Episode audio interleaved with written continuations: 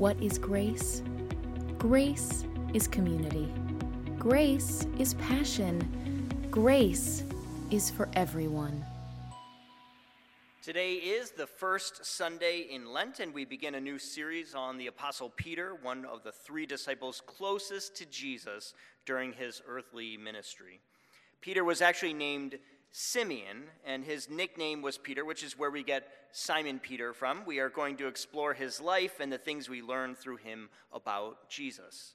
Now, Lent is a season typically marked by repentance and sacrifice, and those things are certainly important but we also want to add things to our life too. Not just adding anything, but specifically good things. Stop doing bad, yes, certainly, but start doing good too. Otherwise, what's the point? Uh, if we don't grow and mature, we'll just fall into new bad habits and start the vicious cycle all over again. So, through this season, we are looking at Simon Peter, seeing what we can add to our lives. What good do we learn from him that can be added in? Uh, let's hear our scripture for today from Eric. Uh, this is in the book of Luke when Jesus told Peter to follow him, and he did. He left everything to follow his, this man, Jesus. But why would he do that? What was so compelling that he walked away from everything he knew? Let's hear the story from the Gospel of Luke, chapter 5, verses 1 through 11. Hear now the word of the Lord. Once, while Jesus was standing beside the lake at Gennesaret, and the crowd was pressing in on him to hear the word of God, he saw two boats there at the shore of the lake. The fishermen had gone out of them and were washing their nets. He got into one of the boats, the one belonging to Simon, and asked him to put out a little way from the shore. Then he sat down and taught the crowds from the boat.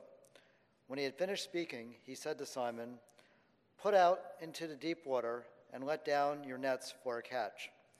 Simon answered, Master, we have all worked all night long, but have caught nothing.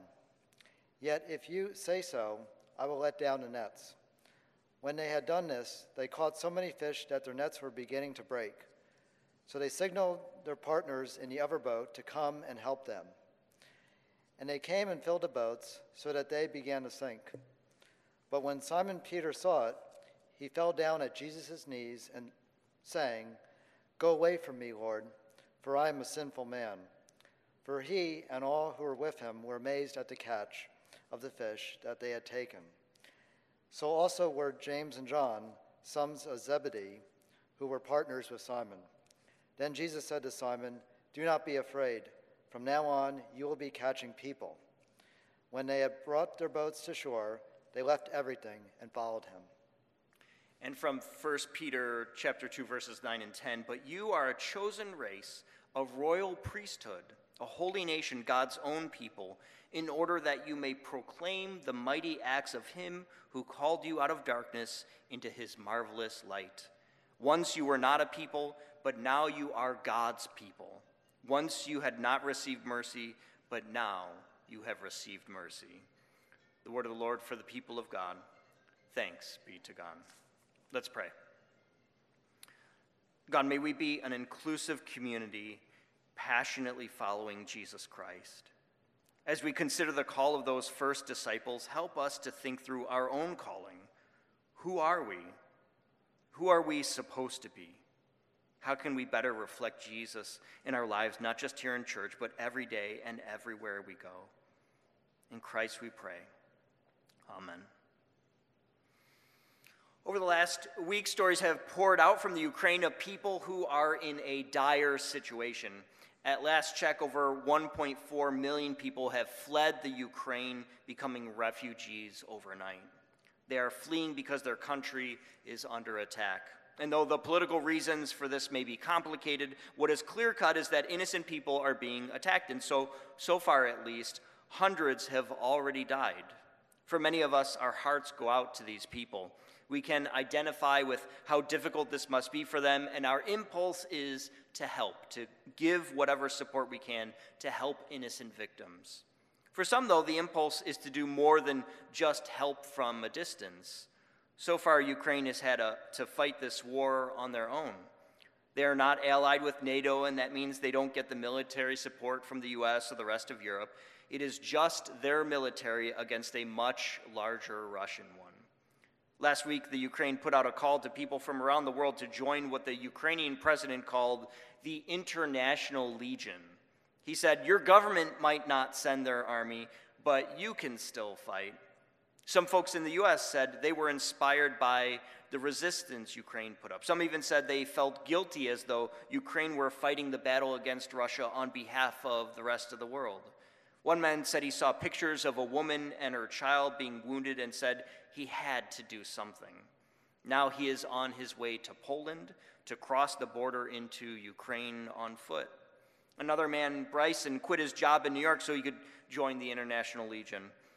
But fighting isn't the only option to these people uh, to help them in tangible ways. Some are going to the Ukraine to help cook food, repair vehicles, and even report on what they see there to help inspire others. I just heard last night about people booking an Airbnb in Ukraine even though they don't plan to stay there. They have found a clever way to offer some direct help. At the dinner table of my family, we were talking about the situation in Ukraine. My children asked things like, Where is Ukraine? How big is the country? Why is Russia invading? And who has the biggest army? And that last one generated even more discussion. And when I shared with them that the United States had the largest military in the world, you could see the pride on their faces. They liked being from a strong country. They were also quick to make the connection that Russia ought to be very careful not to provoke the United States or the rest of Europe. They could find themselves in a whole lot of trouble. But I very much appreciated my wife interjecting at that point. She said, You know, war is not something to glorify. Wars are made up of people, people like my brother who serves in the U.S. Navy. War means they are put in harm's way and could be hurt or killed. We never want that for others. We always want peace so that people can live full and happy lives. I hold a special place in my heart for the folks that will provide medical care in war zones.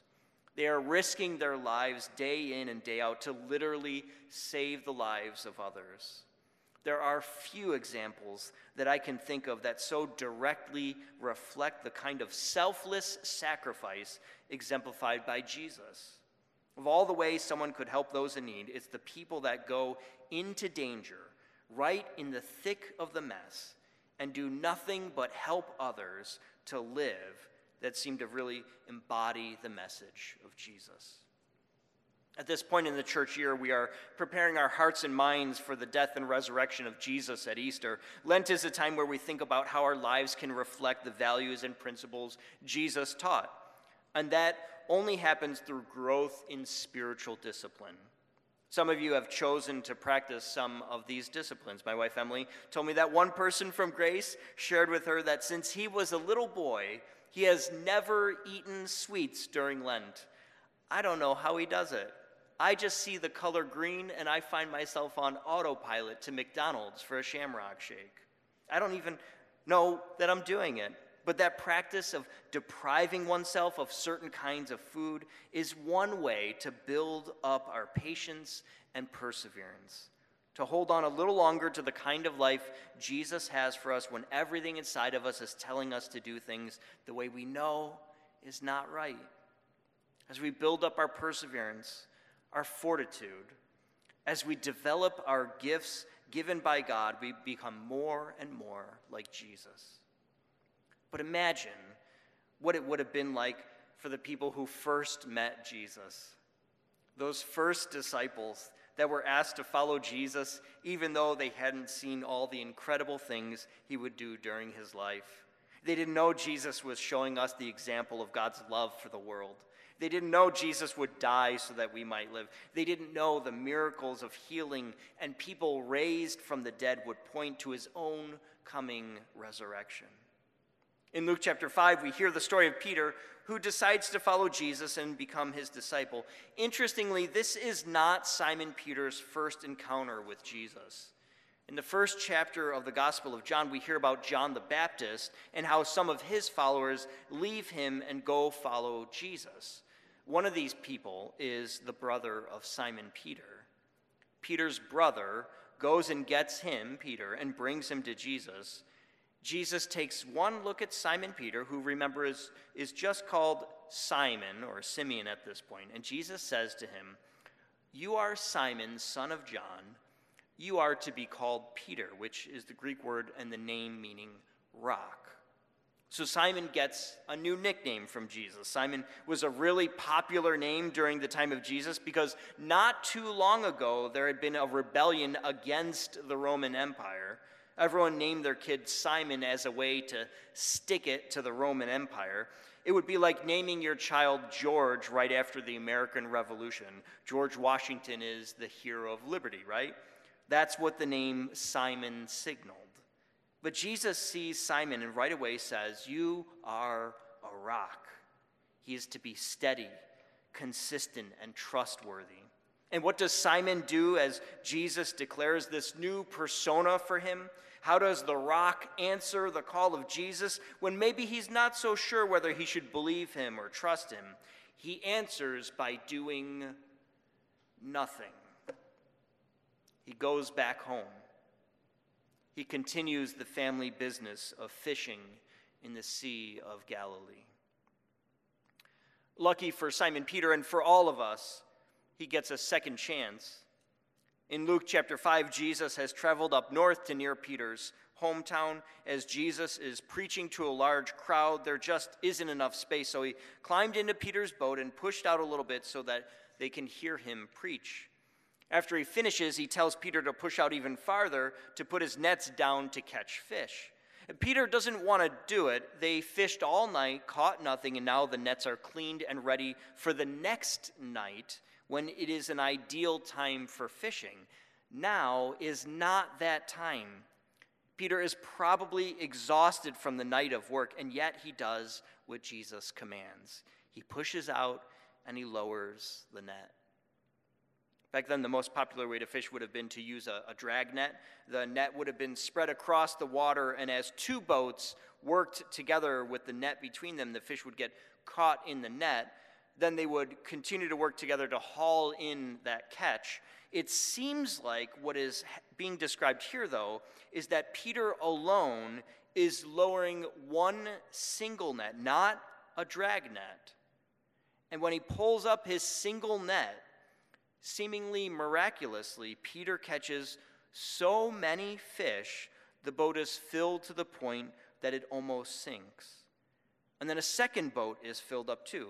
His one single net caught more fish than the drag net would have caught after a whole night of fishing.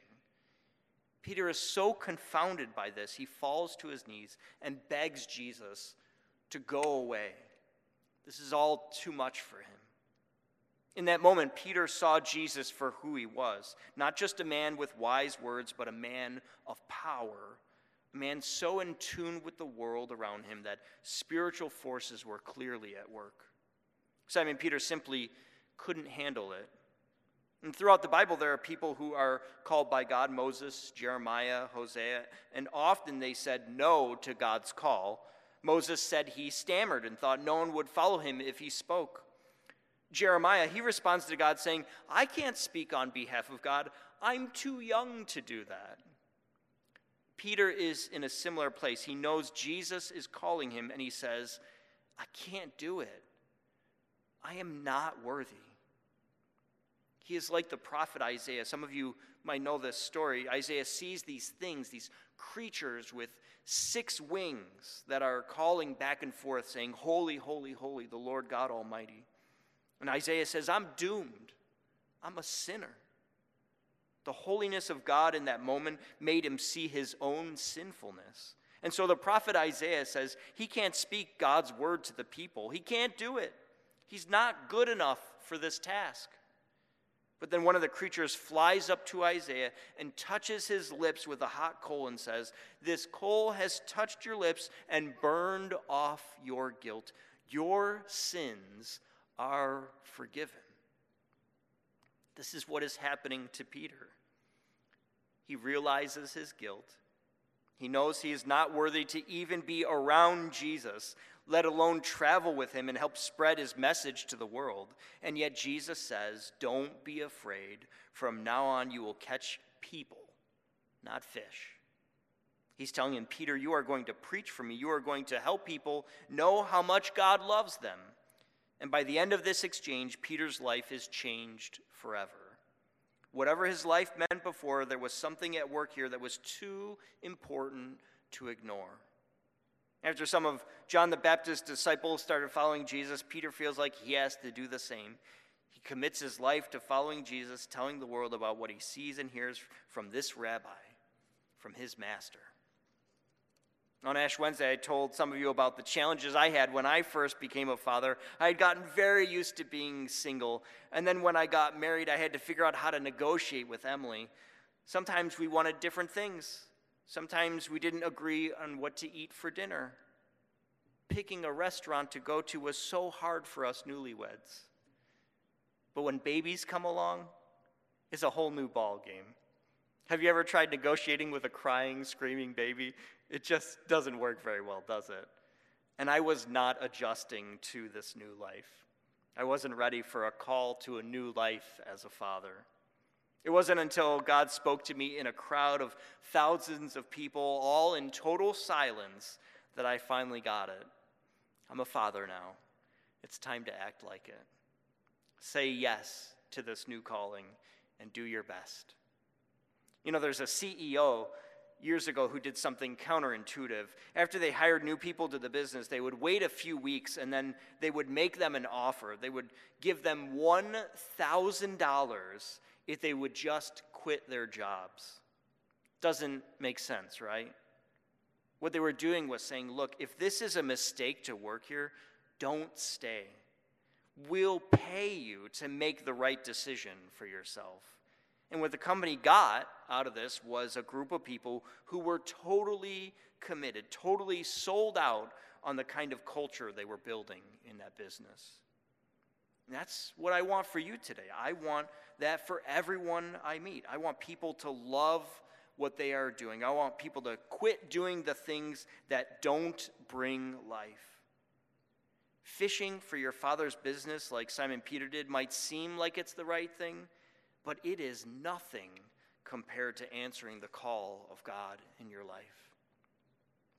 The theologian Frederick Buechner describes answering the call like this it's where your deep gladness and the world's deep hunger meet. Can you hear in that how responding to the crisis in the Ukraine does that? You can give money to help, yes. You can even go into the war zone and cook meals or save lives, but you got to do the thing that lights you up, the thing that makes you joyful. The call of God is not to misery, it's not to be mundane, it's to transform the world and to be transformed while you're doing it. It doesn't matter where you are right now, it matters that you are answering the call on the journey with Jesus. Last thing, uh, Justin Wren was an All American wrestler who became a mixed martial arts fighter. He was really good at it too, and eventually joined one of the best fighting teams on the planet. Unfortunately, the pain and suffering the job caused eventually led to painkillers and then narcotics. His addictions led to him being kicked off of that team. Everybody had abandoned him except for one guy, Jeff. Jeff just kept calling Justin two, three times a day, inviting him to go on a Christian retreat with him. Justin didn't want to go because he didn't care about some kumbaya campfire stuff, but eventually he relented. On the retreat, he found the men were raw and real. Justin gave his life to Jesus, and he started sharing his story at prisons and local ministries. Then God gave him a vision of working in the jungles with people who are poor and oppressed. He told his mentor, who immediately recognized what he was describing, he said, Those are the Mbuti in the Congo. I am going there next month. Justin jumped in joining in on the trip and spend time among these people. The problems were even worse than he could have imagined. So after his trip, he went back to that country to school there, learning how to share Christ. He lived among them for years to know them and learn their language. He said he stayed in a little grass hut. He even got malaria, which nearly killed him. But through it all, he says, he felt more at home there telling these people about God who loves them than he ever did at the gym or in the ring. The Mbuti gave him a name which translates to the big man that loves us. Justin answered the call, and his life has more meaning now than it ever did before. I don't know where you are in your journey. Maybe you are like Simon Peter, you know about Jesus, but you're still fishing in the lake. Maybe you are like Justin, and after hitting rock bottom, you are helping the poor and oppressed. Or maybe you have given up everything. You have walked away from the life you knew to embrace the future that God has for you. Wherever you are in the journey, today is another chance. Another chance to say yes to Jesus. Jesus is here again, just like he was with Peter, asking if you will follow. Answer the call, my friends. You are made worthy of this calling because God makes you worthy. That's all it takes. You might not feel that way, but you are. So live for God that the world might know the love of Jesus. Like he did with Peter, Jesus simply says to all of us, There is nothing to fear. Follow me. Amen. Amen. For everything happening at Grace, check out our website at gumc.org.